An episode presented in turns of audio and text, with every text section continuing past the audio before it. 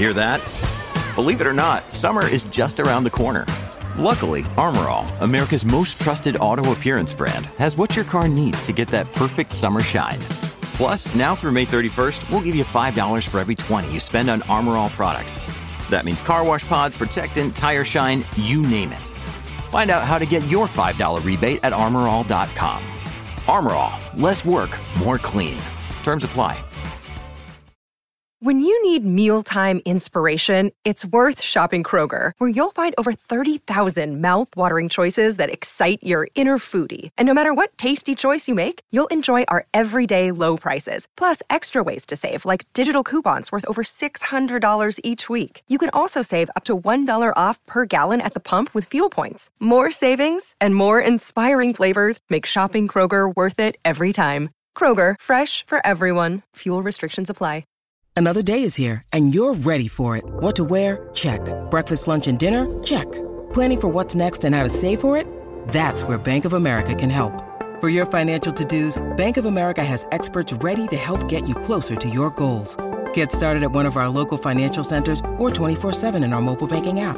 Find a location near you at bankofamerica.com slash talk to us. What would you like the power to do? Mobile banking requires downloading the app and is only available for select devices. Message and data rates may apply. Bank of America and a member FDIC. Lucky Land Casino asking people what's the weirdest place you've gotten lucky? Lucky? In line at the deli, I guess? Aha, in my dentist's office. More than once, actually. Do I have to say? Yes, you do. In the car before my kids' PTA meeting. Really? Yes. Excuse me, what's the weirdest place you've gotten lucky? I never win and tell. Well, there you have it. You can get lucky anywhere playing at LuckyLandSlots.com. Play for free right now. Are you feeling lucky? No purchase necessary. Void where prohibited by law. 18 plus. Terms and conditions apply. See website for details. From Autosport.com and Autosport Magazine, this is the Autosport Podcast, and I'm Kevin Turner.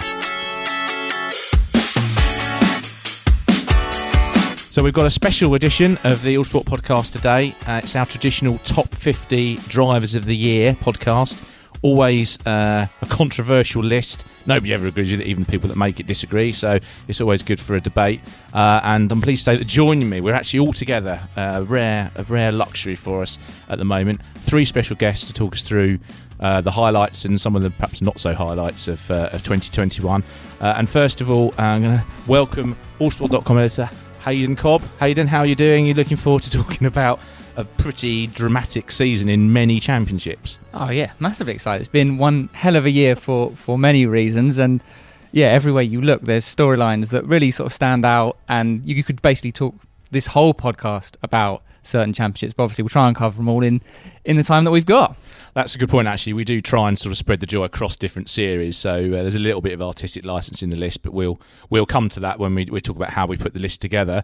Um, also joining me is Autosport's technical editor Jake Boxall-Legge. Jake, you weren't quite as involved in this uh, this one as sometimes previously, so you're kind of almost an independent voice, which could be could be interesting. You want to give us any heads up as to something that you might be disagreeing with or agreeing with? Uh, I'm sure we'll get into it a little bit later. I think there's uh, a couple, maybe IndyCar drivers that I would have put in and not had. Uh, there's a couple of, you know, other drivers that I would put in different positions. But I think generally, um, you know, as an independent for voice coming into this, I think it's been, you know, it's it's a good list. I think that it's got all the right people on it. Um, for the most part. So we'll we'll get into that shortly. We we will. And and uh, my final guess is very important because the hardest thing I think to rate uh, for this is championships with multiple drivers in the same car. It really is difficult to pick out who's been performing the best, and that is our sports car guru Gary Watkins. So we've had to lean on you for quite a few of the GT and sports car categories. Do you do you find this time of year quite challenging picking out top fives and top tens? Um, it's challenging and time consuming, sort of going through the data, working out averages. Uh, yeah, and that kind of thing. And then it, gets time consuming afterwards when uh, the uh, list is published, fending off the calls and the uh, anger of drivers. their friends, family, uh, and the like who don't uh, agree. Yes, it's probably worth saying, as this is generally to fans and drivers, please don't be offended. This is supposed to be a, a fun thing to highlight as many different series and drivers that have performed well during the season. If you're not in the 50, it doesn't mean that we think you are hopeless during the year.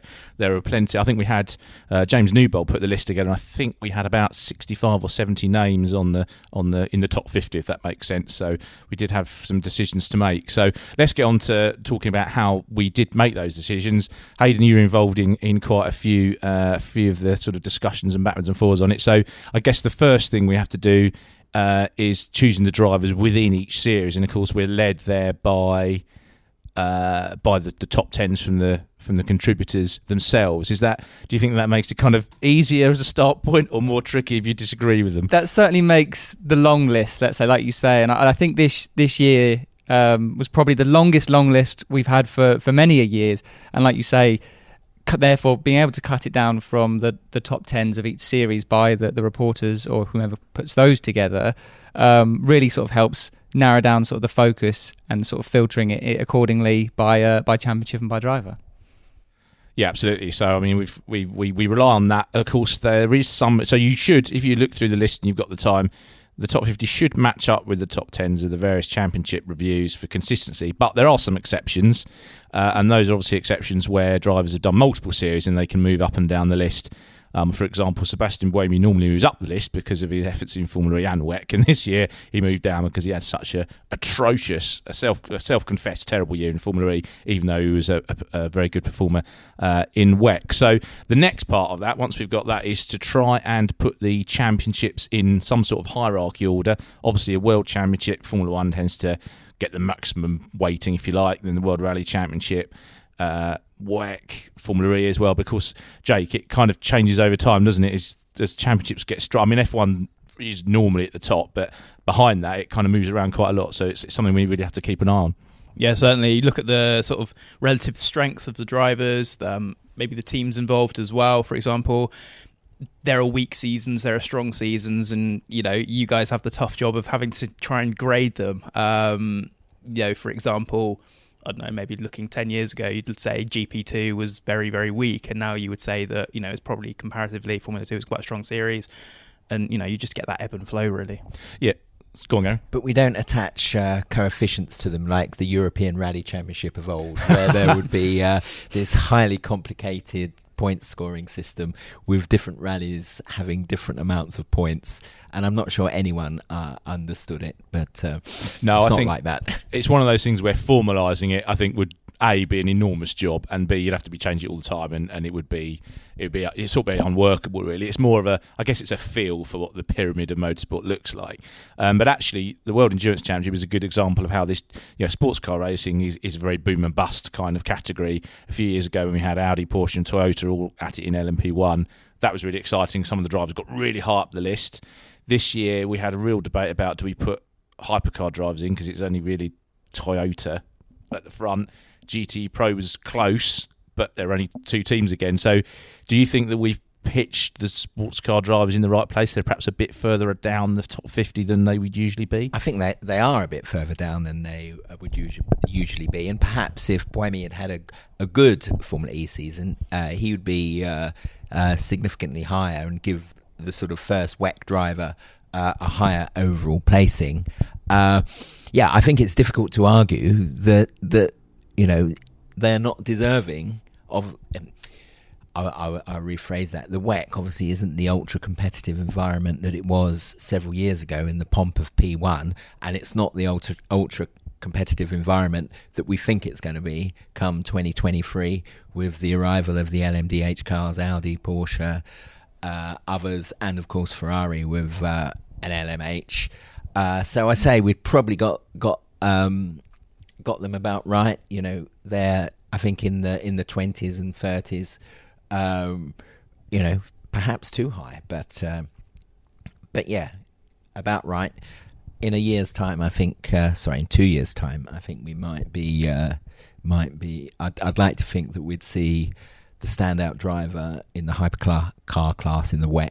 Uh, perhaps, uh, well, not perhaps, in the top 10. Yeah, I think for any sports car fans out there who feel a bit aggrieved, I mean, there's two of us. There's two of us who are into sports cars sat here anyway. At least two. I, won't speak for for Jake and Hayden at this point, but um, yeah, I think they'll be climbing up the list again in the next couple of years. But I mean, just just to pick out actually um, some of the top performers, we've actually got Alessandro Pierguidi, the GTE champion, ahead of all of the hypercar drivers.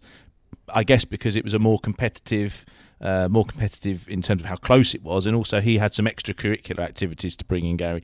Exactly, yeah. Um, Pierguidi was a exceptionally strong in the WEC on the way um, to the title. We're not here to talk about the final 11 minutes of uh, the WEC finale at Bahrain last month what happened, what happened afterwards, and what happened in the sorry, what happened in the minutes and hours afterwards, and what happened in the days afterwards. With a controversial title decider, who'd have thought it in 2021? We're not, we're not, here to talk talk about that. Uh, he was exceptional uh, in WEC, uh, but the the reason I lobbied for him to be so high is that he was exceptional also in uh, GT World Challenge Europe, particularly at the Spa 24 Hours, uh, where he came from behind uh, to seal the victory for the Iron Lynx Ferrari team in that amazing last hour of the race, where Ferrari, the Ferrari looked home and dry. Pierguidi was uh, at the wheel. Dark clouds were overhead the WRT Audi team, a local team, Vincent Vosse, the boss, literally, you know, as he said, Spa's his back garden. That when uh, Dries Vanthoor came in for the final stop, they sent him out on a dry track on wet tyres, uh, in in the belief, but also a little bit of hope that it was going to rain. It did rain, and it rained soon enough that he held on to the lead. There was then inex inexplicably Iron Lynx, whose car was sort of running conjunction with uh, AF Corse, didn't pit Pierguidi straight away. Looked like they'd lost the race. Then there was a big shunt uh, at the bus stop, multiple cars, there, and we thought safety car. No safety car. Audi home and dry. Then someone else crashes. We get the full course yellow into the safety car. Suddenly, Pierguidi's back back in the mix. He chases down um, um, uh, Vanthoor, and he takes the lead around the outside at Blanchimont. Um, and that it was just a, a spectacular uh, performance from me. And it was, as as I once told a driver who was complaining to me that uh, about some of the rankings a few years ago, I, I, said special drivers do special things.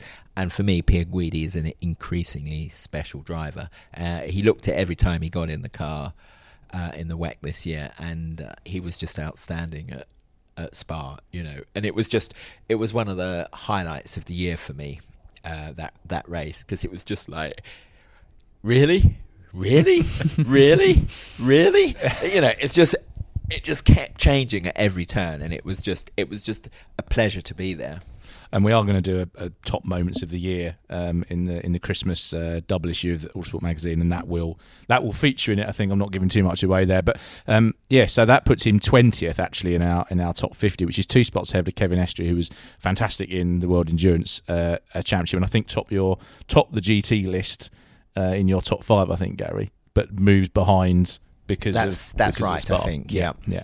Um, well, let's look at some of the other. Uh, we will, of course, get to F1. We won't go on too much about F1 because there's separate F1 podcasts. But I think there's some obvious people we need to talk about. But we'll do that a bit later. Um, but first of all, let's pick out some of the top non F1 drivers in the list, which is sometimes the most interesting part of doing it. Hayden, so we've gone for. Uh, the top non F1 driver in the list this year is Sebastian Ogier uh, yet another an eighth World Rally Championship crown in his last season, and he's five spots higher than he was last year. Uh, are you comfortable with that? Are you happy that he was more convincing in his final season than he was in our very uh, convoluted and sort of shortened season last year?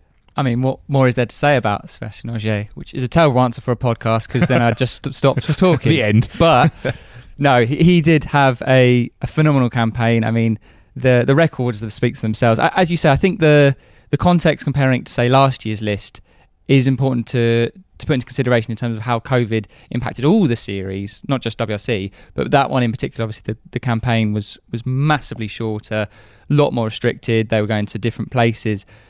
the scene of the WRC for for this year was a little bit more familiar to previous seasons, but of course they were still having to sort of hybrid it in terms of um, going to places where they sort of had to in terms of alternatives because of restrictions and couldn't go to Japan, for example.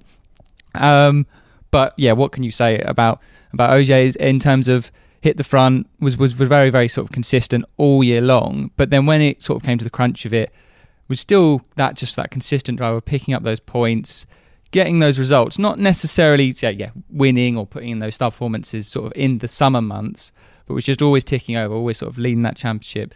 Didn't really give anyone a sniff, and then when it came to it, and the other had the advantage sort of in, in Monza for the, for the finale, just put it paid to there, and, and yeah, you can't, can't say fairer than that. Um, yeah, one of the greatest drivers of all time in a rally car. Yeah, that's absolutely the case. He's in the debate now, isn't he? Well, he was already. Let's be honest. He yeah. won the World Rally Championship with three different teams, which even Sebastian Loeb didn't do. Obviously, all his successes uh, were with Citroen. But a couple of things I liked about OJ's season. First of all, compared to last year, he was kind of lucky to win it at the Monza finale, really. Whereas this year, he, he went in with the points lead. Uh, you know, he had those, you know, those I think four four wins from the first six off the bat, and then he was obviously looking after a championship lead in the way that an experienced old hand would. But what I did quite enjoy was that he obviously decided for the final round, I'm not just going to cruise round, let Elfyn Evans win the win the event. I'm going to go at it. And they had an amazing ding dong but I think it changed about six times, and he came out on top. So what a way to finish! Um, yeah, a fantastic career, and really he's worthy of his own podcast. Actually, he's he's um, he's been friends friends with Autosport over the years, so it'd be great to get him on a, a podcast talk about his career. I think it'd be it'd be fascinating. Um, but our next non F1 driver, I'm going to throw to going to throw to Jake here because you do fancy a bit of IndyCar, don't you? So talk us through talk us through our, the num- first of all the, the fifth person on our list, IndyCar champion, and then perhaps mention a few of those names that you were alluding to earlier on. Sure. So obviously Alex Palou, our IndyCar champion, um, fifth on our list, and um, well, it, has been an absolutely fantastic season. It's his second IndyCar season. Um, moved over from Dale Coyne Racing last season. Had a good season with Dale Coyne, but it's you know relative size compared to the rest of the grid. It's a very very small team in comparison to your Chip Ganassi's, your Penske's, your Andretti's, and maybe you know McLaren and Rahal Letterman Lanigan as well. It's not one of the bigger teams. Got a podium with that team as well. Um, then Chip Ganassi Racing when Felix Rosenqvist went to uh, McLaren SP brought Palou in because you know the the old saying goes that Chip likes winners and. Uh, has, has proven that in every sense of the word. Um, first time out, first drive with Ganassi kicked off with the win at Barber. Um, and it was just so calm and in control. And he had to fight with uh, Pato O'Ward, who he fought for the championship with. Um, Alex Rossi factored in at the start, but then you know his season kind of went backwards as it did in that race. Um, and Palou's consistency as well. He was on the podium, I think, more times than any other driver. I think. Um, did get a little bit of luck with his victory at Road America um, because Josef Newgarden had an issue on you know the final restart and couldn't really get going until you know a little bit further down the road. His Indy 500 performance after that huge crash in in practice, what a turnaround that was. Um, the fact that he then qualified towards the front, fought with Helio Castroneves for the whole second half of that race, and he was so close to getting in, but that traffic just helped Castroneves in that sense. Um, sorry, Kev, you look no, like no. It's just interesting you said that because I had a chat with Dario Franchitti about that, and he obviously he knows a thing or two about winning the Indy 500. yeah, and he he said that they'd been telling him, you know, just work up to it slowly because they, they know, or, or the the conceived wisdom is, if you like, that if you stick it in the wall early on during the I mean it used to be the month of May right it's not quite that now but if you put it on early in proceedings you can never catch up uh, and so when they when he did stick it in the wall, they were like, "Ah, oh, damn it!" And then the very next session out, and they went, "Oh, hang on a minute, this guy's." this guy's something a bit special. I think also to do it in his second season, like we try and factor in experience when it's relevant, not to this. I think to do it in his second year, I mean, he kind of yeah, and against Scott Dixon, like the guy over the last decade and a half, to beat him in the same team is is pretty impressive. Yeah, for sure. And, and his performance was incredibly Dixon like as well in, in that consistency and the fact that no matter what happened, 90% of the time he was in top four, top five. I think the best example of that was Portland. You know, he was going into the lead, and then turn one happened. Uh, him, Dixon, and a few other cars went off in you know, what was a little bit of a scuffle, a little bit more of a fracas, really. Um, and he was moved back by IndyCar Race Control because he and Dixon had cut the corner and a few others. Avoiding a crash. Which yeah, avoiding was a, crash. But, you know, they got moved back in the order and he still managed to race through and win that race.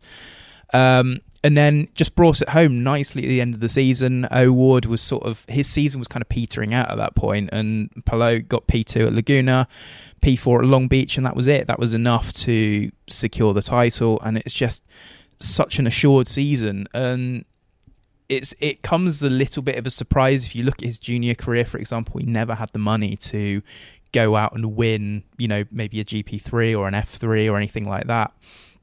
Um, it was such a sort of it was a strange time for him in that he couldn't really afford a good seat and Adrian Campos was giving him the Campos drive in GP3 basically out of goodwill because you know he rated him um, and He's right about that then. exactly um, I think you know he, he, he was good in that season but Campos you know not a front running team for example so it's taken him a long while to sort of show his potential in a good car but he's he's finally done that and what season it's been Can I just say that we should uh, that he's got Kazumichi Go to thank for that, who picked him up in Japan. Uh, Go, of course, Le Mans winning entrant uh, with an Audi back in 2004. Uh, he, yeah, he put a lot of money in his career. My understanding is uh, took him to IndyCar with Dale Coyne, or you know, helped him get that drive. You don't you don't turn up at Dale Coyne and get a free drive. We know that. We know he doesn't have any money, so I think we can safely presume where the money came from.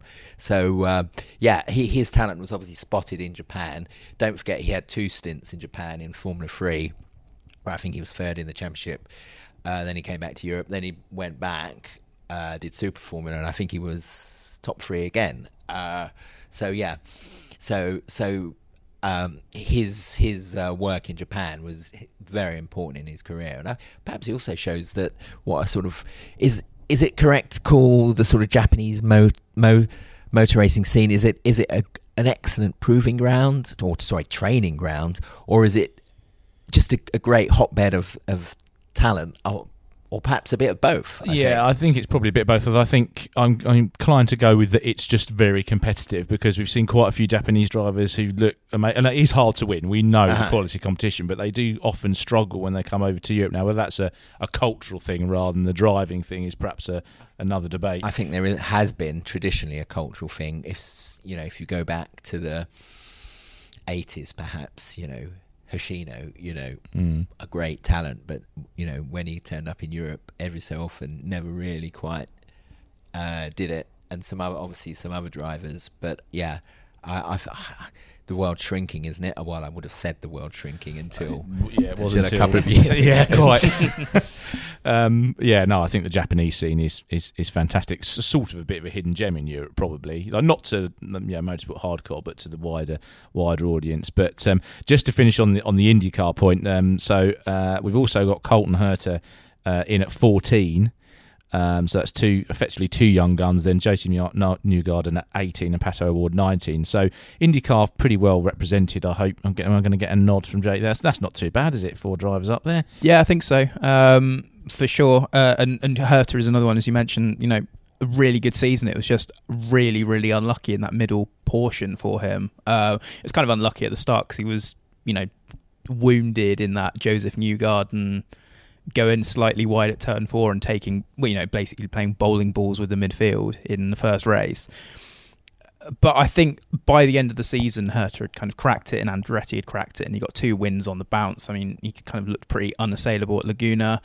Had Josef Newgarden, you know, trying to make a last ditch bid for the title uh, in in Long Beach, but Herta sort of had the measure of him. So, and and we spoke about him as well. Well, the media has spoken about him being linked with the failed Andretti Sauber bid. Um, you know, for I mean, for one, he doesn't quite have the super license points at this point, so he wouldn't have been able to probably get to F1 without special dispensation anyway. But I think if you look at him on balance and if you look at his talent, he's a driver that could make it. And you know, he didn't, you know, he didn't really factor in the IndyCar title race this year, but next year he probably will be. I think uh, our IndyCar correspondent David Malsher-Lopez put him second. I think in his top Yes. ten, Yeah. uh, and bigged him up, which uh, which I thought was which made me chuckle because years ago, Mausch, as, as we call uh, uh, Malsher-Lopez, uh, had a bit of a falling out with Bryan Herta, his father, when he called him a, a journeyman. Uh, which was probably a little bit unfair. No, Laguna Seca specialist. Well, surely. Laguna Seca- well, maybe, yeah. Which he doesn't like either. I No, understand. oh, really? Is that right? So, so yeah. So maybe, uh, may, maybe Mausch was trying to make his peace with the Hertz family, but I, I did, I did, I did chuckle. Uh, Yeah. But, but anyway, better than his dad, and I'm sure his dad would be the first one to admit that. Yes, yeah, and actually, he's one, he's a good example of one of those drivers who. And Newgarden, we've talked about him as well. It would be good to have an American driver in F1, but why would you leave a competitive environment to probably be in the midfield towards the back of F1? It just it doesn't really make sense to them once they're established in in America. It's, it would take a bold move, I think, for someone to do that, but not impossible if someone gets their opportunity. But he's young enough True. to come and go back, isn't he? It's not like if you think when his dad had a sniff of Formula One, tested a Minardi, I, w- I was there uh, at Donington, had a sniff of uh, an Arrows drive uh, as well. You know, he was later in his career. Colton's young enough that he can have a crack at Formula One uh, and go back. And the whole super light, super license point system, you know, it's sort of glad that it's good that we have a sort of coherent structure in place. But if you turn around and say a front running IndyCar driver can't go and do Formula One because he hasn't got enough super license points, well, that's plainly ridiculous, isn't it? Yeah, I was. It's a little bit like um, when they made people like Jim Clark do the rookie test at, at Indy and drive round at set speeds before he could then stick it on pole, um, that kind of thing. Yeah. So no, it's a very good point about. Sorry, do you want to? No, but I was just completely agreeing with everyone. And as as we're speaking right now, Pato Ward is obviously on, on this list is testing for McLaren in a Formula One car right now, which gives you a, a clue of uh, when we're recording this. But it's sort of this proof of of the there, there's obviously that, that encouragement of trying to get involved and, and seeing that sort of bridge between IndyCar and Formula One. Certainly, I guess since Liberty Media have been involved in Formula One, and they're always looking for this next uh, American or American-based star to come over. McLaren is that link as well. You, you say you're talking about looking for a front-running car. O'Ward has, has has said that he is keen and his dream would be to go to Formula One if he can achieve what he wants to achieve in IndyCar. So the links are being grown, the, the sort of the connections are there. Um, and and I guess when this links to sort of the top 50, let's talk about uh, multiple skills and disciplines. That would only sort of improve their their ranking on on this list as well. But we'll, we'll see what's to come. But America will have to adopt him, won't they? Because That's he's right. Mexican. Yes. Yes. I know. Yeah. Yeah. yes. Um, yes. well, staying in America, and this No, is well, I think I want to stay on uh, stay in America on Will Power, who who's made the list. Am I correct? What what he number did. is he? did make the list. He's a long way down. Hayden, where did, was his exact position? Forty second. Does he really deserve to be in there?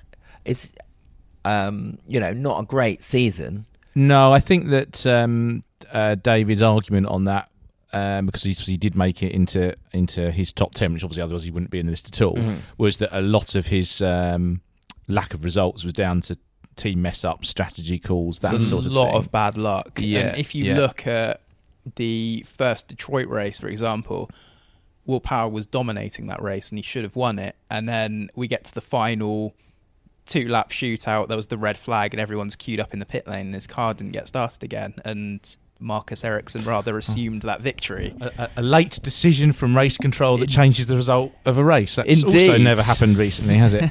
uh, we'll come to that later. Uh, yes, no, that's that's no, it's a fair, fair point to raise. But the the other amount, and this is to any of you really to uh, see what you think of this. I always find NASCAR really difficult to rate because I accept that it's incredibly hard to win. Although we do seem to be getting to a point where you do need to be in one or two teams to actually have a proper shot at it. Um, and eighth in our list is Kyle Larson, who won the championship. And for me, he's a proper NASCAR champion because if you took away the nonsense of the chase, uh, which let's face it is completely Playoffs now. artificial and a load of nonsense, um, he would have scored the most points. He had the most wins. So for me, he's a he's a, he's champion and also the correct champion.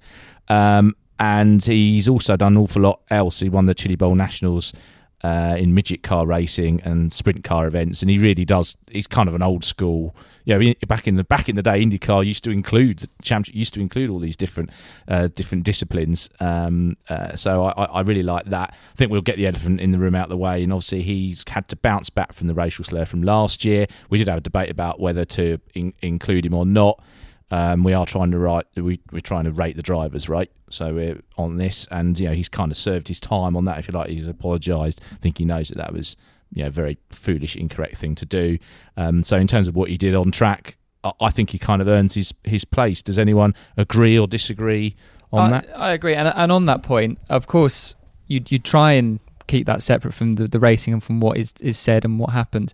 But he clearly had time over the last year when he was banned to really reassess and think about everything that was going on in his life, the situation he'd put himself in, and what opportunity he, he could be passing up. Um, and I think coming back from that and then just dominating in, in a very, very difficult series to be dominant in and producing the goods that I think a lot of people expected from him, but maybe you thought, oh, this might not have happened because of, of the off track and situations that he put himself in with the racial slur. I think that sort of justifies almost that, that narrative of the comeback. Like I say, it's it, you sometimes you want to split the off track and the on track um, things, but they are very much interconnected. And I think that, is, that has to be a factor in terms of his season and his year. I think when you consider it on balance as well, you know, Rick Hendrick did take a gamble in bringing him back because, you know, there is this reputational damage he ran without, most of the season without a sponsor, for example. It's just Hendrick putting the money into to, to front the car themselves, and um, he knew that he had a good driver on his hands, uh, and it it completely you know worked out. And as Hayden said, he was the dominant driver in the series in a series that you know you get so many late crashes and big ones and things like that that you know you, you end up with a lot of the time someone who's literally led the last lap, and that's about it winning. But what one thing I do take issue with is not with Larson's rating, um, but we've got Martin Truex Jr. in 27th.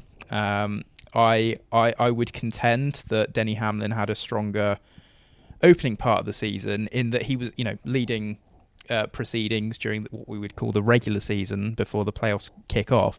It's just the win eluded him, and uh, he managed to get in. I think he got into the playoffs on points, and then he finally got his wins. But um, Truex did finish ahead in the standings, but. Yeah, no, I think maybe if you're having Truex, maybe you have Hamlin in there as well. So that's the first person on the list of those who missed out that we've now given a shout out to. so we'll get to that in, in a moment. I just before we before we do, um, I just wanted to pick up another one of the uh, another couple of names who non F1 drivers who are quite high up on the list. And the number ninth overall is someone who we thought actually at one stage might be getting onto the F1 grid, but isn't, and that's Nyck de Vries. Now he did win the Formula E championship. He wasn't number one in the Formula E uh, top 10 drivers, but he's moved ahead of Mitch Evans by dint of his uh, drives in sports cars in the European Le Mans Series. So, Gary, what have you made of? Of, of Nyck overall, he does seem to be someone that's kind of quick every whatever he jumps into. Yeah, and you know he was doing a an ELMS program uh, this year, but obviously doing Le Mans. He he turned up at Le Mans and he he was just like super quick, right up there in the averages. Uh, you know, depending on how you do them, you know, top 50 laps, top whatever, 7,500 laps, he was sort of, you know, it was temps, if if temps between the uh, the the sort of top three or four, and he, yeah, he was exceptional. But we, you know, we've seen his talents before. You think you go back to 2019 when uh, he won um, the Fuji race with uh, TDS. No, sorry, with the TDS run uh, racing team, Netherlands car you know, they ran one, him and Giedo van der Garde, one with a bronze rated driver in uh, Frits van Eerd, which, you know, is was an amazing achievement. And um, uh, Nyck was uh, was just phenomenal that day. You know, so there there is something special special about him.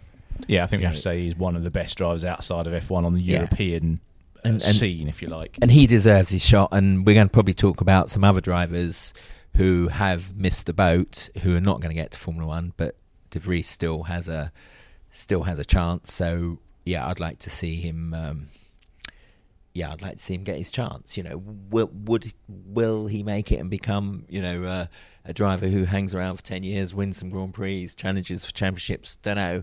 You know, you've got to make that step when you get there. But I think I think he's got everything uh, that to me that says he deserves the chance. Yes, yeah, he's one someone you'd like a bit like Oscar Piastri. You want to see Yeah. them get there. They've done enough to warrant a, ch- a shot yeah. at it. Um, so, well, before we move on to the people that have perhaps missed out on the list that should be in it, and then we'll finish with the obvious debate. Um, I'd just like to mention a couple of other people. Shane Van Gisbergen, absolutely phenomenal in Australian supercars, which is, I think, you know, a very competitive championship, and he's certainly one. Um, I wish he wasn't quite so far away because it um, always looks great. He said something very interesting, actually, which was that he thought the fight between uh, him, Scott McLaughlin, who obviously has moved to IndyCar now, um, and Jamie Whincup, who is now retiring to become team boss of, of Triple Eight, um, had got him to a level that when Whincup took his off the ball to do the team and you know run the team, and McLaughlin moved across, he was left shed, head and shoulders above everyone else. Which sounds a bit arrogant, but when you look at the results, he probably he probably has a point. I think there are enough warning signs from some of the up and comers that he won't have it all his own way for. Um, for too long, but I mean, he's been brilliant when he's just turned up in a GT car. He's brilliant in the supercars.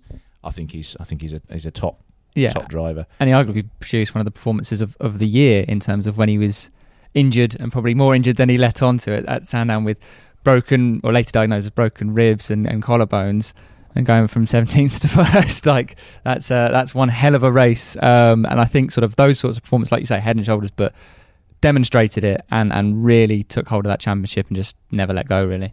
I'd love to see him come into my realm again. You know, he he he did um, what we were then calling the blank Blancpain endurance uh, series and won it. Um, in a McLaren, and he just looked like uh, an all an all round guy who could who got the traffic, who got the fuel saving. I'd love you know I'd love to see him get get in a in an Massively, yeah. Car Yeah, or an yeah. Oh, I LMH he- car.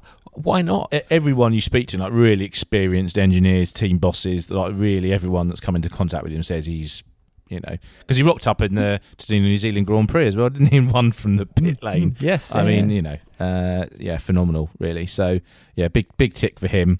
Um, the other the other thing I wanted to talk about, um, a controversial title decider, but not the one you're thinking of. um, so we've got Liam Lawson, who obviously was a front runner in Formula Two, and I think probably moral DTM champion in 34th. That phrase has been used a lot this year Yes, moral, isn't it just? moral champion Yeah. but uh, I understand the, the, the sense you see where I'm behind going it, with yes, this. yes. Kelvin van der Linde, who is 49th on the list, but would have been higher had it not been for an inability to stop at the first corner of the season finale. Uh, and then the champion uh, who benefited from all that was was Max Tigotz, who didn't make our top 50 at all. So has anyone got any huge objections to any of that? I'm fairly comfortable with the order. Um, although Van der Linde, we, we did penalise him for that atrocious piece of driving, but he did have a very good season. So was it fair enough to have him just creeping into the 50? Yeah, and I wouldn't.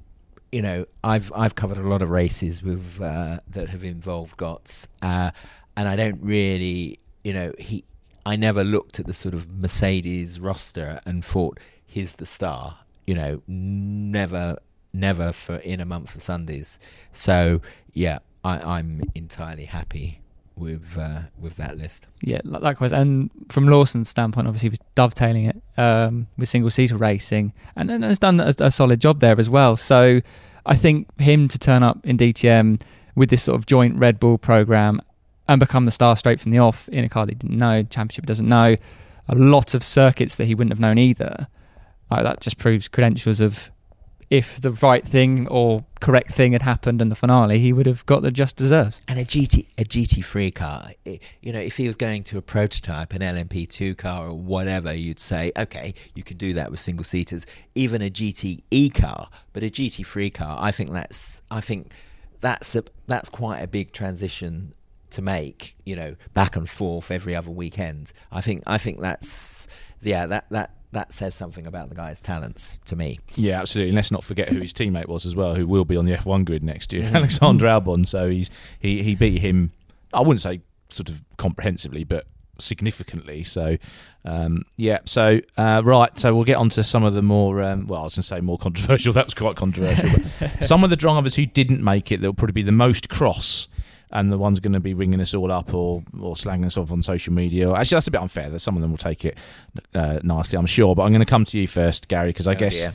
Uh, I guess two, two of the most obvious names, particularly given how high up the list Mike Conway was last year, uh, and not to make it at all, and obviously uh, his, his his co-driver Lopez. So two of the three world endurance champions not on the list. So why is that?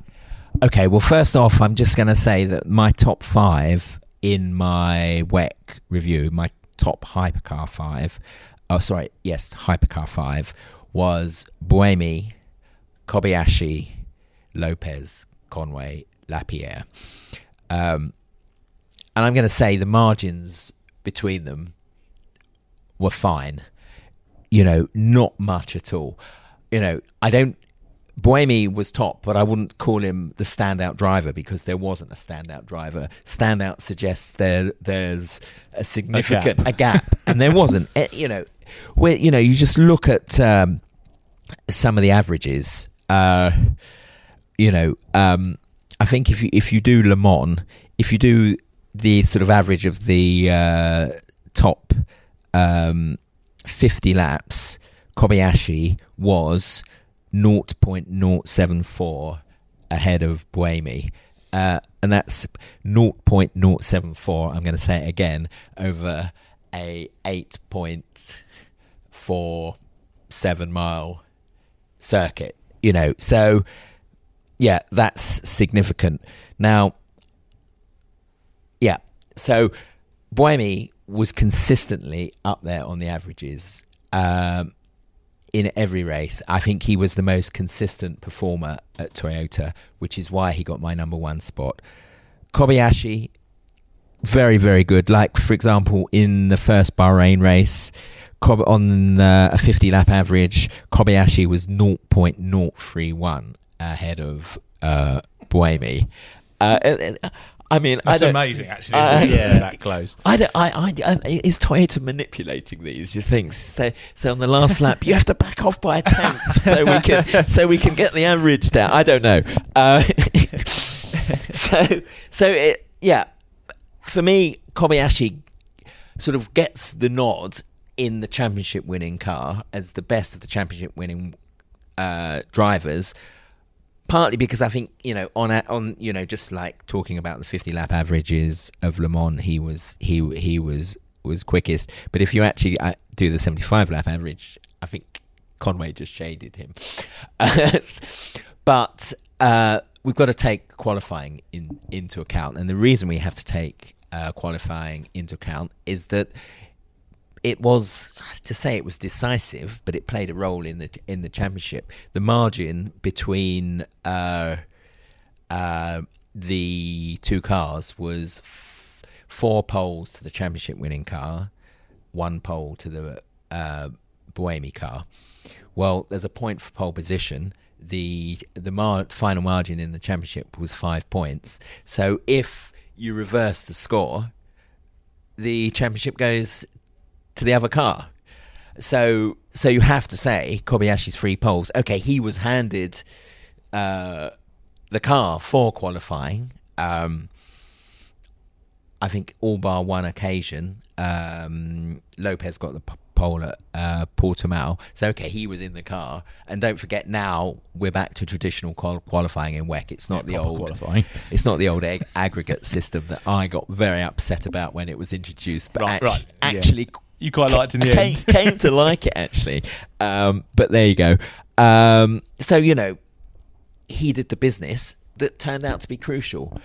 Um, Lopez, I thought, had a stunning year, particularly at Portimao uh, in the race and in the uh, and in um, qualifying, getting the pole. Uh, you know, yeah, I'm just going to go back to say that the margins were so fine, but I'm now going to say which is uh, you know just sort of talking about our list we have uh, let's say four or five drivers uh, we're talking about we're talking about four drivers essentially here aren't we uh, from the Toyota roster only two of whom have made the cut and they were infinitesimally close well just behind uh, I've lost Bottas in the list now. Where's he gone? Oh, there he is, 21st. So he's twenty places behind He's ha- his teammate, who Ni- what is it? 19 or 20. Spoiler. we'll get to that in a minute. Oh shit! Sorry. It's all right. And then a a, lot as of well. places behind his teammate.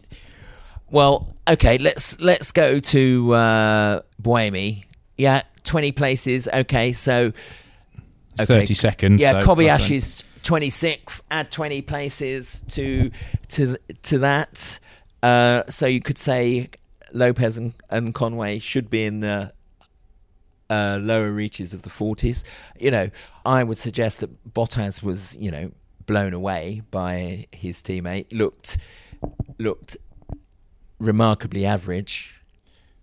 But then Lewis Hamilton isn't Sebastian Buemi, or the other way around. if Yeah, you see what I okay, mean? So you're yeah. not comparing. Yes, And then- okay, but that kind of cuts at the crux of the issue. I mean, I think every year we do this. I mean, we've been doing it 20. This is the 20th edition. Is it Top 50, really? yes. Time flies. Um, and I think pretty much almost every year there's somebody that I feel bad about that didn't get in. Mhm. Uh, and I would say this year it's definitely Lopez and Conway. Yeah. Uh, Part of the thinking behind that was that also if you you start including four of the six Toyota drives, and that's four of the ten hypercar drives, and you think that is a pretty small. Like, we're we saying it was that good of Well, a championship? point, That's where the championship weighting comes in, but Yeah. it, it doesn't feel quite right that they're not there. But when we tried to move them in and out and uh, shake it all about, but we didn't quite. We didn't quite get there. But the other person I wanted to mention, who was in the list until the very last moment, also in your world, was Tom Blomqvist, and he, Mm. he impressed you as well. And he came pretty close to Yeah. winning LMP2 at Le Mans in I think one of the most exciting finishes. the commentary team completely, Completely missed missed, live, yes. which you know it's a hard job. Um, Yeah. um, but uh, it was coming for about forty-five minutes. That that finale, Yeah. that was amazing, wasn't it?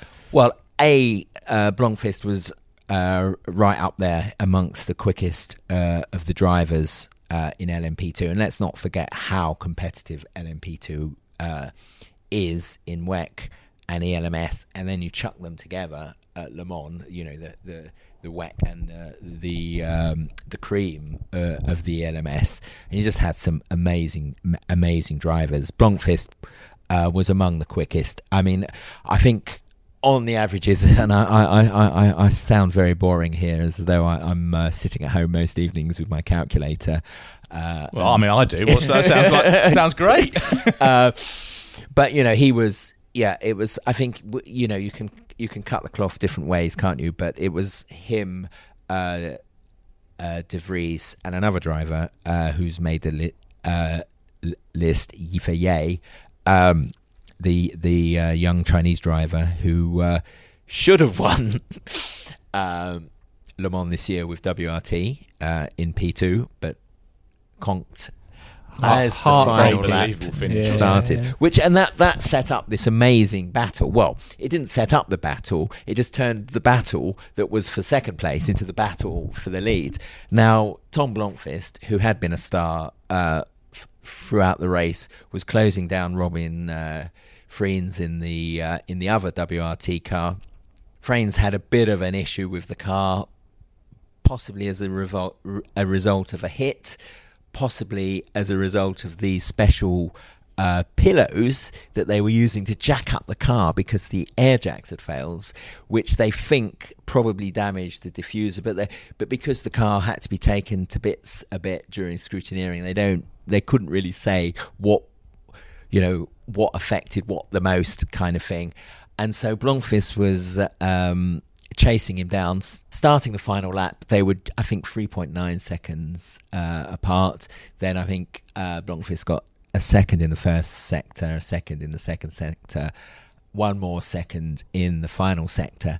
As they were zigzagging through all the cars, slowing up behind the uh, Toyotas, uh, in a in a sort of traditional uh, Le Mans finish, except that it, the reasons for for it weren't really so so much the um, uh, the the desire to stage a photo finish, more the fact that uh, the uh, second place Toyota was was having a recurrence of the fuel pressure issue, so uh, it couldn't actually go that fast. So they were zigzagging through through the pack. Frijns on the on the start finish line had to you know, nipped past a Porsche, just clipped it, confronted by the by a race official waving the flag, had to jink past him. Uh, yeah, it was. Um, it was amazing, but you had to be following the timing screens to see it and looking out the window. I'm a little bit surprised actually that it, okay, so race control missed it, but some of the other teams maybe didn't clock it because you know you they were all backing up behind the Toyota, weren't they?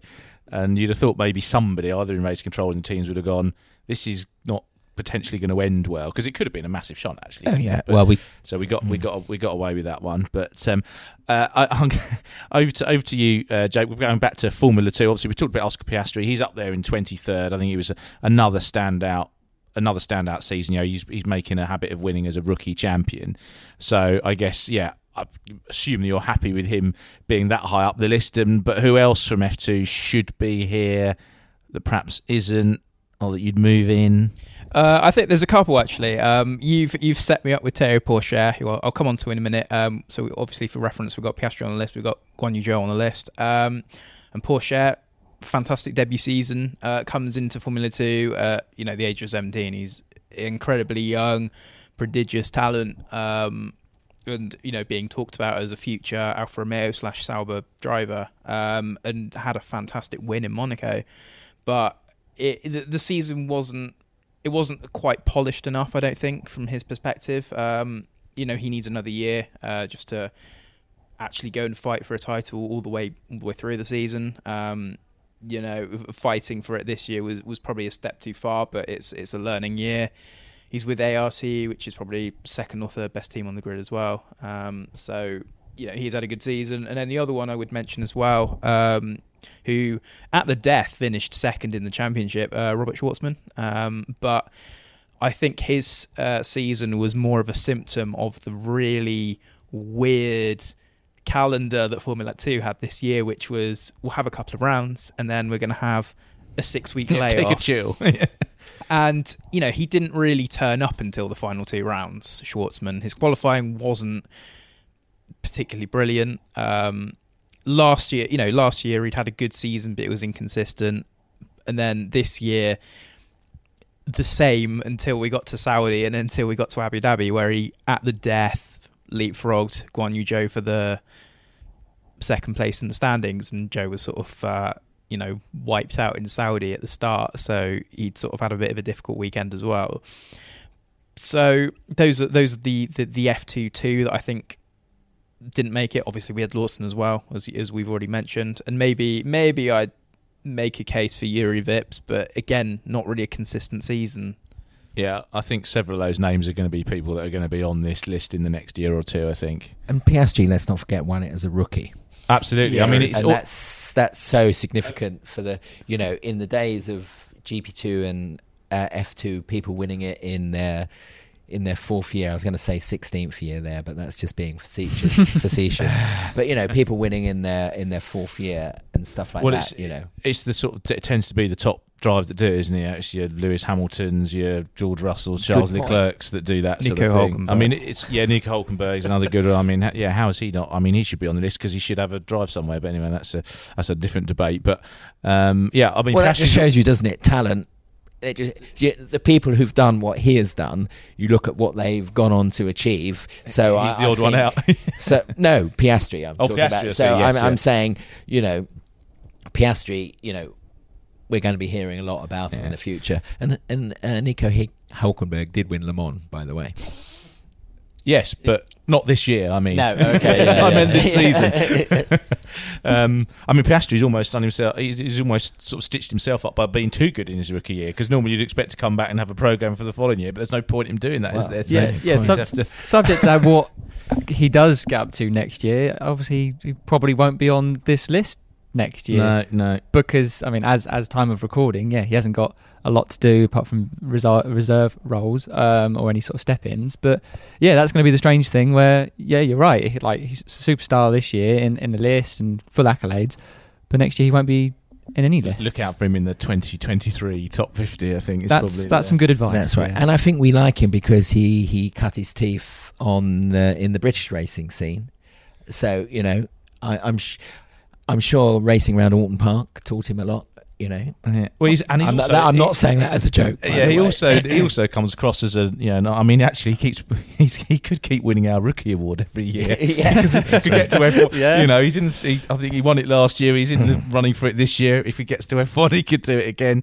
So yeah, I think we'll be talking a lot more about him. But um, there's two more names I've got on my list of people that didn't make it that we need to talk about, and then we'll then we'll get to the crux of it unless anyone else. So I'm going to go to you, Hayden, on this one because our our uh, and I'm sure Jake will have an opinion as well. But we Romain Grosjean, so someone who didn't achieve what he should have done in Formula One for reasons that we won't go into now, but. Uh, now, David Malsher-Lopez made a case that he should be in the top 50, but didn't put him in his own IndyCar top 10, which made it slightly tricky. Hmm. I think he did have an impressive season, but I'm fairly comfortable with him not being in the list, and I suspect that he will be in the list next year. But do you think that's fair? Or do you think we should we've sort of done him done him an injustice?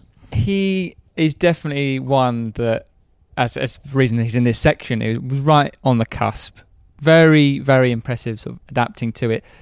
A couple of mistakes here and there, but again, you'd expect that as a, a rookie in that in that series. Um, but I, th- I think you're right. It's more is to come from that. Obviously, he's moving teams and, and should be therefore moving up the grid. Um, but I was, I was, let's say, I was very impressed, and, and given what he came came back from, let's say, with the crash uh, to, that ended his Formula One career, obviously not quite directly uh, intertwined. Um, putting that as a factor into how he performed adapting to IndyCar was was very very impressive. So I am of the opinion of he's a little bit unlucky to miss out, but it would have been lower reaches of it. Yeah, he's, he's sort of 53 for me behind Yes. uh, behind Lopez and Conway. I think. In the what about you, Jay? Do you think he should have got in there, or I mean, we it was difficult because then you'd have to make sure you had 10 IndyCar drivers in. And then him, really, which was kind of excluded. So what I'm saying is, is that David, uh, David prevented him from getting in the top 50. Yeah, I think I think what counts against him as well is uh, uh, I think this is kind of crucial is that he didn't do the full season. Um, he missed the Texas doubleheader. He missed the Indy 500, and I think when you miss out on races, uh, and also you know as a result, you know lost the Rookie of the Year award to to Scott McLaughlin, who also isn't in the list. Um, you, you'd have to say that counts against him. Grosjean had a fantastic season. There's no doubt about it. It just wasn't consistent enough, but you would expect that from a essentially an IndyCar rookie and B somebody driving for Dale Coyne who's set up for a handful of races but don't have the the capital or the the resources to go and chase a setup for every single race. So you look at, for example, both Indy Grand Prix races, uh, finished second in both of them. First one chasing down Rinus VeeKay for the win, uh, and then you got you know balked a little bit by Sebastian Bourdais as he was trying to catch up, and then in the second one chasing down Will Power for victory and still couldn't quite get there. And then there was his magnum opus at Laguna Seca where he was just driving through absolutely everybody and you look at his move on on Jimmie Johnson at the corkscrew. If it was a move he'd done in F1, you know he'd have been given a, a, a, a 10 second penalty. But you know IndyCar's completely different category, and so you raced those rules. And so he put one on Jimmie Johnson. They touched a little bit, but it was a fantastic move, and it just shows you how brave he is in going into IndyCar on the back of the incident that that Hayden mentioned, and just giving it absolutely everything. And he did his first oval race at Gateway later on the season, and there were parts of it where he looked absolutely like a natural. But it, the finishing position didn't just sort of work out for him. But there were parts of that race where he was just driving through people, and if he does, well, I assume he'll be doing the full season for Andretti next year. And you know, if he manages to learn Texas quickly, manages to get you know everything together for the Indy 500, he's in a great oval prospect as well. So hopefully we'll be talking about him next year. I think this begs the question why he didn't make Marsh's uh, top 10. Well, I would.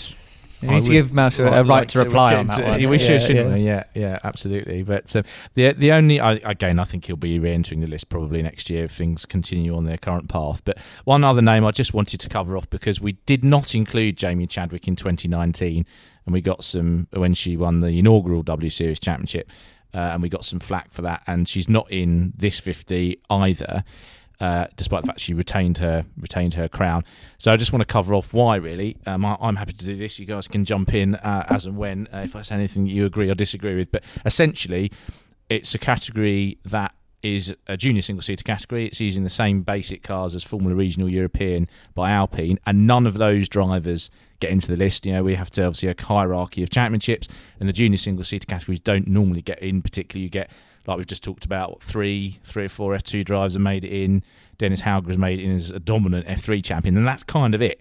So the next category up from Formula Regional is FIA F3, and I would say that W Series is at best on a level with Formula Regional, but actually, obviously, it's got a lot of license holders. I don't think we can are, say it's on we can't level. really say that, but in terms of the t- the cars, the, The cars, but not the cars. level of But competition. the championship is by definition one where you know 95% of license holders are excluded. Now we that's not criticism because we know that W Series exists for a specific reason. It's a very laudable reason, and I think we'll see. Hopefully, what it will do is actually put more girls into karting at the bottom of the ladder, and then we won't have 95% of license holders being male. So that all good reasons, but just because it's an F1 sport category and on TV doesn't immediately mean it gets to jump a lot of other categories that are more competitive. So that's that's the reasoning behind Chadwick. It's not anything against her, and I think actually she's sensible enough to know that her next step needs to be into FIA F3, so she, she knows where it's at as well. And, and to add into that to the extracurricular activity of Extreme E, which obviously is a, a first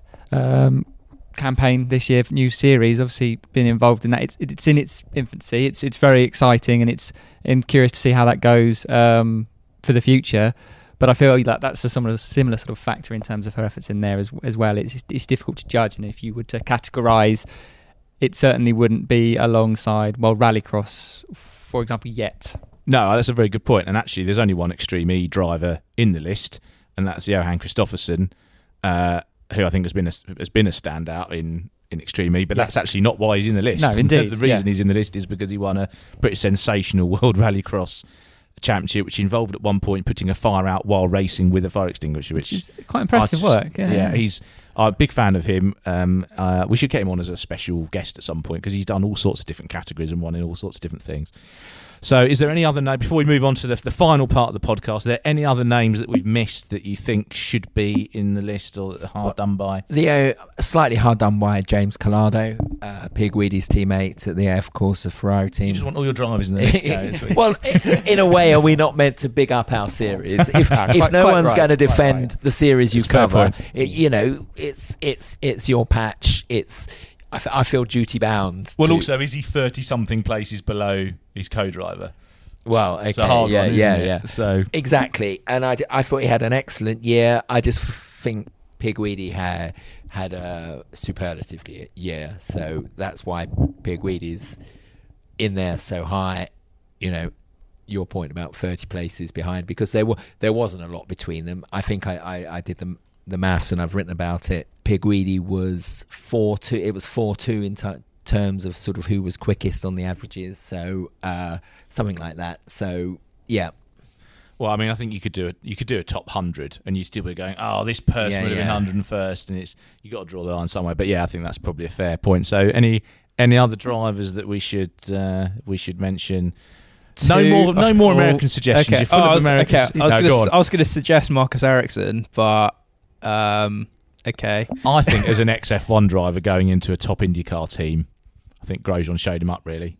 Um, yeah, my- but would be my what what that. other And he didn't make the drivers uh, were crashed into on lap one and had to go into the pits and then end up winning the race, which is exactly what he did at Nashville. Secondly, I would also suggest um, Jack Doohan. Um, Yeah, that's an interesting one. For you know, obviously Hauger's our only F3 representative in in the list. Uh, Hauger had a fantastic season, but you'd have to say on balance, Doohan ran him all the way. Both had quite rubbish 2020 seasons um, as well. Hauger didn't score many points and Doohan scored none, but you know they weren't. In Doohan's case, he was with HWA, which has been proven to be not a very good team, and they're on the way out now. Sorry, HWA. Um, but yeah, on balance, you know, S- he, stinging. He, Yeah, he goes, past- you know, he goes to Trident. Trident, you know, because of him and Clement Novalak as well, uh, win their first ever teams title, which counts for nothing, but it's a nice accolade to have. And then he turns up here MP Motorsport at the end of um, the end of 2021 and uh, plonks it on the front row for Abu Dhabi, which he, you know he promptly ruins. But you know, to turn up in F2 and be quick out of the box, that is given given the car is is quite a feat. Yeah, no, that's a, that's a fair shout. Um, was there any No, when you throw in, or should we the- move on to the final part? No, just only comment is the themes that we've all talked about. Pretty good year for Australian racing. Yes, There's yeah, a lot of big names, point, big yeah. names, young and, And, and, um, sort of slightly older. Very, very And of course, Daniel Ricciardo won the uh, won the Italian Grand Prix as well, even though he did spend most of the years struggling to get on terms with Lando Norris, who is number three in our list, which is a brilliant segue Oh, into who the top two might have been. So this is obviously not a surprise to anyone because um, yeah, Max Verstappen, Lewis Hamilton. We won't. We're not going to go through the whole F1 list because, as I say, there'll be a separate podcast. But I think we have to talk about positions one and two, particularly as they are in reverse order from the World Championship result. As it stands at the moment, time recording, we're still waiting to find out whether Mercedes will follow through with its appeal for the Abu Dhabi uh, Grand Prix result. We're not going to get into that now because that's that's been discussed before, and I'm sure will be discussed again. So, before I uh, explain, I think why uh, I agree with Lewis Hamilton being number one. Does anyone want to disagree and put a case forward for Max Verstappen? Because there is a strong one. He led most laps. He won the most races. He took the most poles. So uh, you could make a strong case for Max being number one. I yeah, I will say that there is a very strong case for it. I can see both sides, but I think yeah, you put it down to statistics, um, and on say let's go on on previous years, at least in recent history.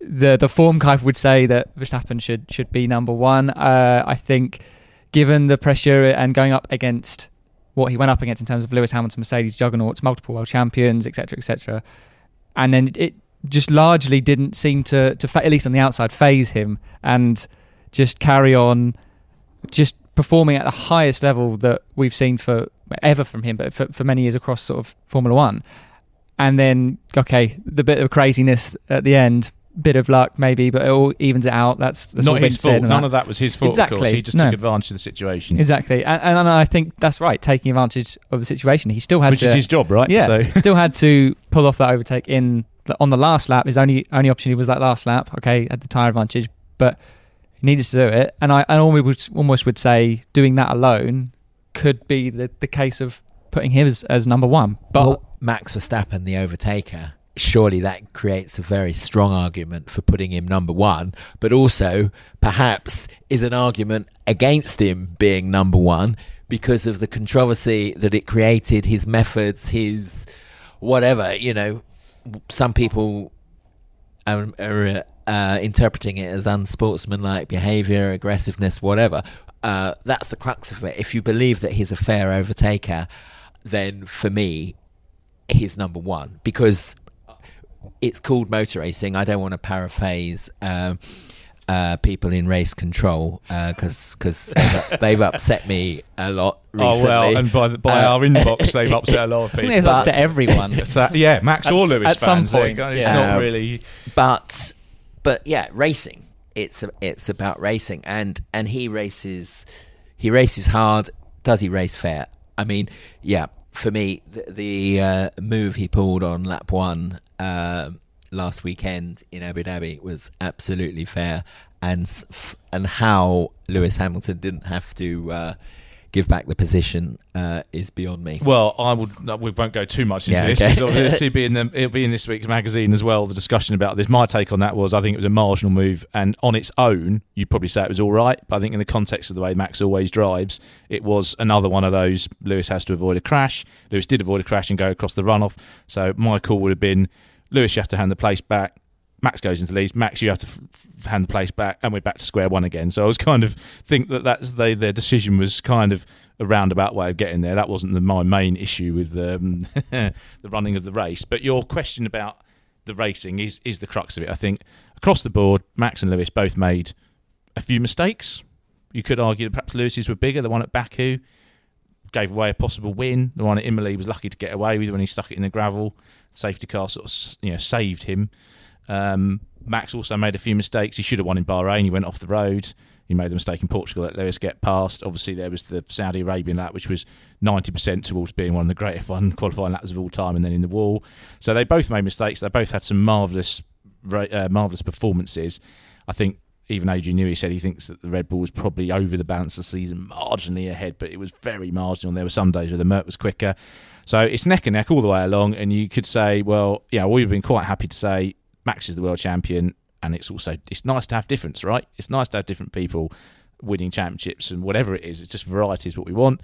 So on pure performance level, I'd have been happy to see Max number one. My issue is I don't think he's a racing driver. I think he's a very fast driver who just launches his car at whoever is around him and expects them to get out of the way. I don't think that that's my idea of what motorsport should be. It's harking back to days of Ayrton Senna and Mark Schumacher. And I think part of the problem has been that the stewarding hasn't.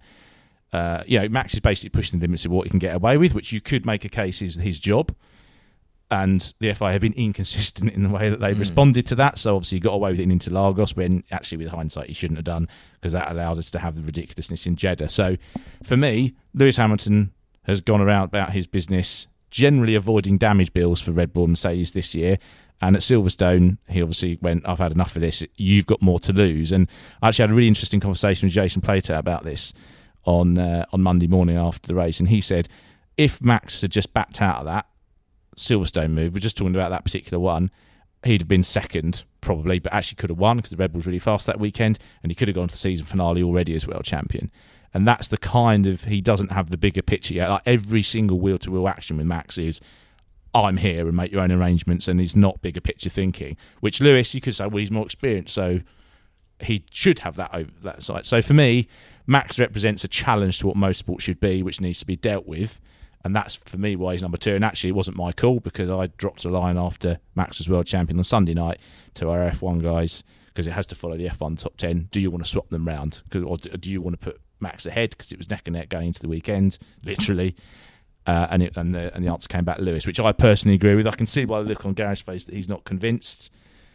Do I'm not wanna- saying it's wrong. I'm just saying that, yeah, it, I, I'm still debating in my, in my mind, and it is, yeah. we, we- I mean, we, we had Max down for a long time because we we start, started talking about this uh, a lot earlier in the year than normal. Partly because it was exciting to have something different at the front of F1. Right, we were all excited to have that in the championship fight, and we like Max is ahead. You know, Lewis had those issues and mistakes early in the year. In fact, I think at one stage it was Max versus Lando for number one because Lando was brilliant in the first half of the year. Um, but from I, I must admit, I started. I got rather irritated from Monza onwards uh, because the pattern I thought emerged of, of Max just always putting themselves, putting him and Lewis. I think he would do it with anyone. To be honest, I don't think it's special to Lewis. It just happens to be that he's the one the racing, racing him um, in a position where he never, you know, he does, doesn't.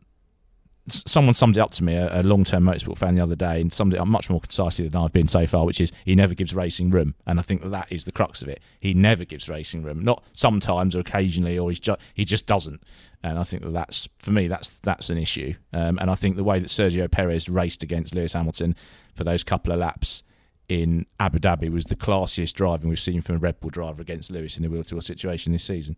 So then, Kev, would you say that that sort of proves the definition of the top 50 driver of the year? It's not who's the champion or who's the quickest. There's so many more factors that make you the driver of the year in, in this list because it, it- although otherwise we would just get a copy paste of championship uh, positions at the end of the year. Exactly. One of the most annoying things that people say is, "Oh, that's the championship result, so that's who the best driver was." Not just about F1, but anything, and that that's just for me just a f- completely flawed logic, and all, and just makes the whole thing a pointless Yeah, waste. and, and to underline that, that's why Valtteri Bottas isn't third. yeah, exa- exactly. We- none, none of us would sit and go, "Yeah, Valtteri Bottas was the third best driver in F1 or in the world this year." You just so it doesn't that argument doesn't make sense. Like part of our jobs, all all of us sat here is to try and assess which drivers are doing the best job. Teams drivers are doing the best job, and you've got so many variables. Obviously, even if you're just covering one championship, you've got different teams doing different jobs and.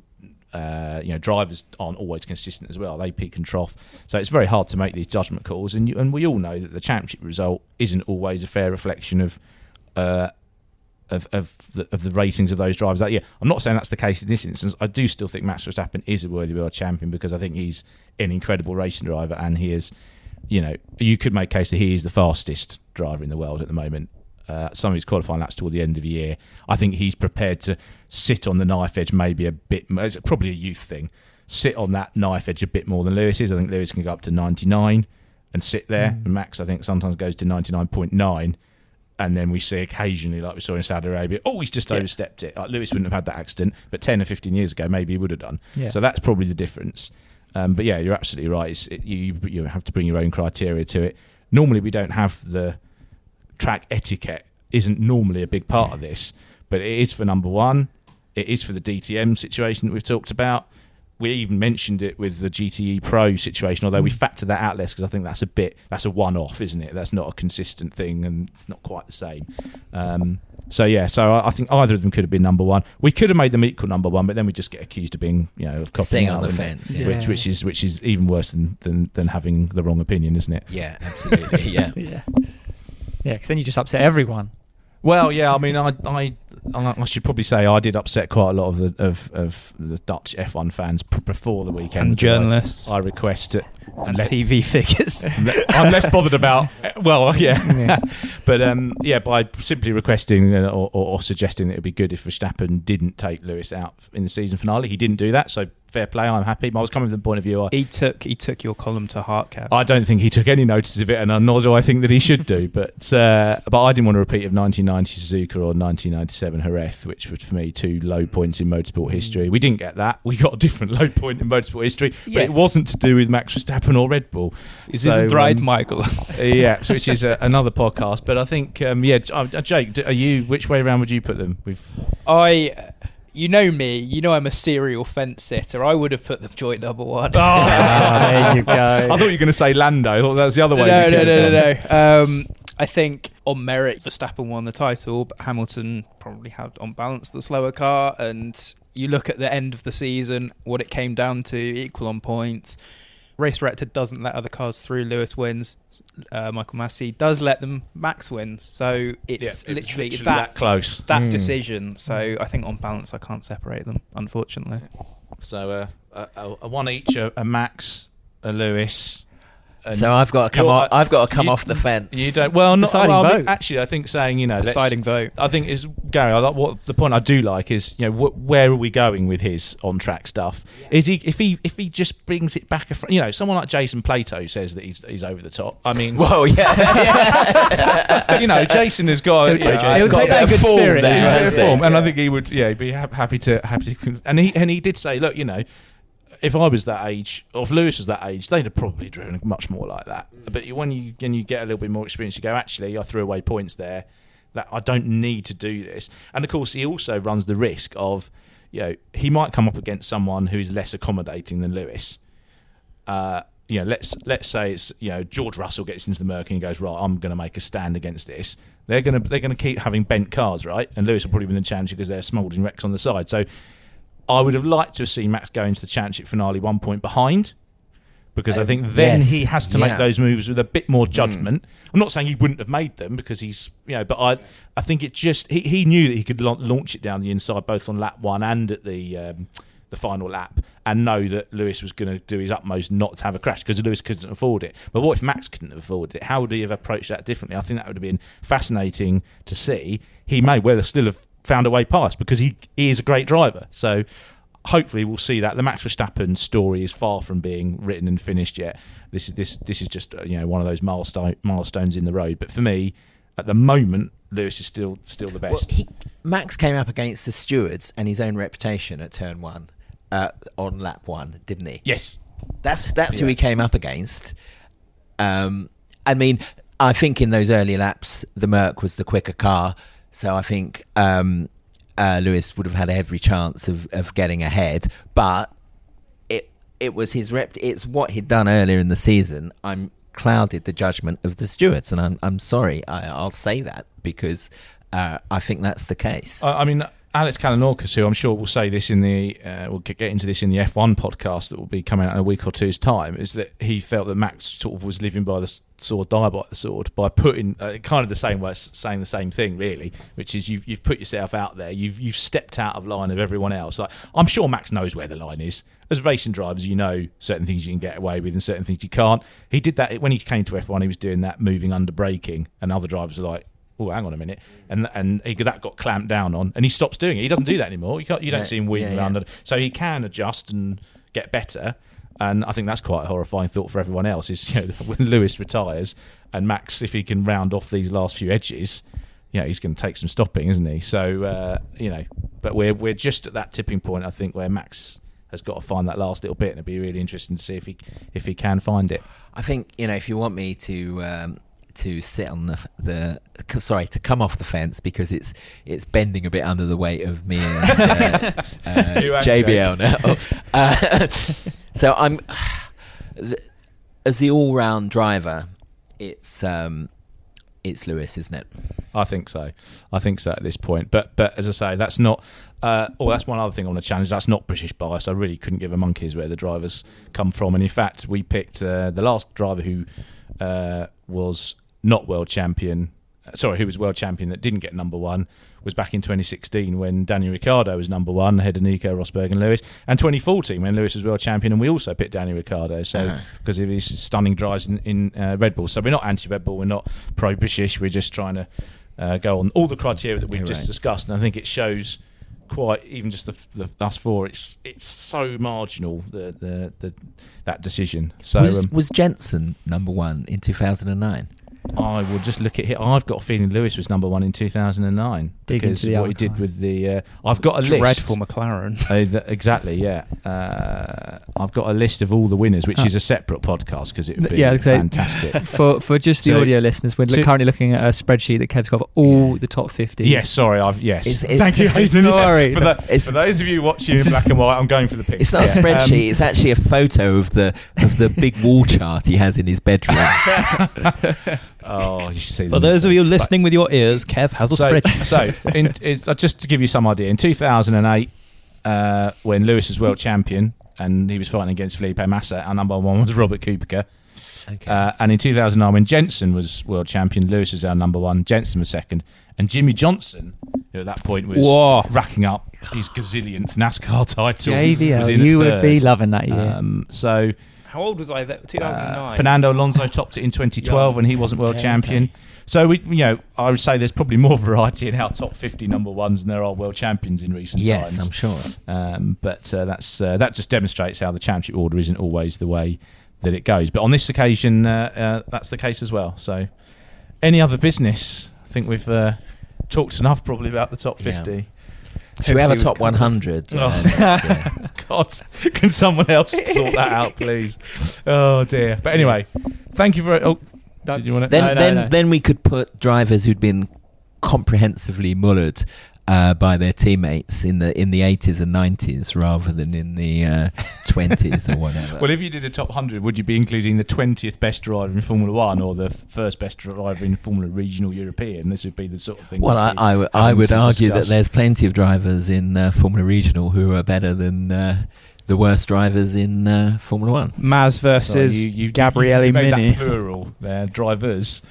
Driver, maybe. Okay. don't. Mm, So- no, so- no, no, so no, driver. No, I'm sticking with plural. Okay, okay, fair enough. I'm not Can I mentioning tell you how you avoid that if you do a top 100, but it'll never happen for obvious reasons. Yeah, I can't face the thought, but yeah. It's going to be you could put riders in. Oh my goodness. Oh God. Ah. And uh, Would that include sidecar? Uh, people Right. from sidecar Why racing? not? When you draw the I, line. I fear I've lost complete control of this podcast now, so I'm going to wrap it up and we can. Have we continue. uh, ever had anyone from the world of hill climbing in? I guess um, it. I pre- think on, on series ranking that probably goes subterranean. So Well, well, no actually, offense to hill In a more, on a more serious note, we do do uh, the national guys, Stephen Lish and Stefan Mackley, every year do do a top 10 club drivers and a top 10 rivalries. Um, we used to do a national drivers, but we've kind of made it a TOCA F3 GT thing now. And we had that very debate. We have included hill climb drivers in the past. So that the look out for in the same Christmas double issue as our top moments of the year. The national boys are doing a uh, doing a, a big top tens and season review of the UK UK Championship. So um, yeah, that's that's a separate podcast, I think, Gary. there you go. But, Don't invite me onto that one, please. No, no, no. Well, af- after this last ten minutes, I don't think we will. anyway, thank you very Zing. much to Jake Boxall-Legge, Gary Watkins, and Haydn Cobb. Thank you very much uh, for listening. Hope you've enjoyed it. Um, have a great Christmas, Happy New Year, and um, we'll be back soon with another Autosport podcast.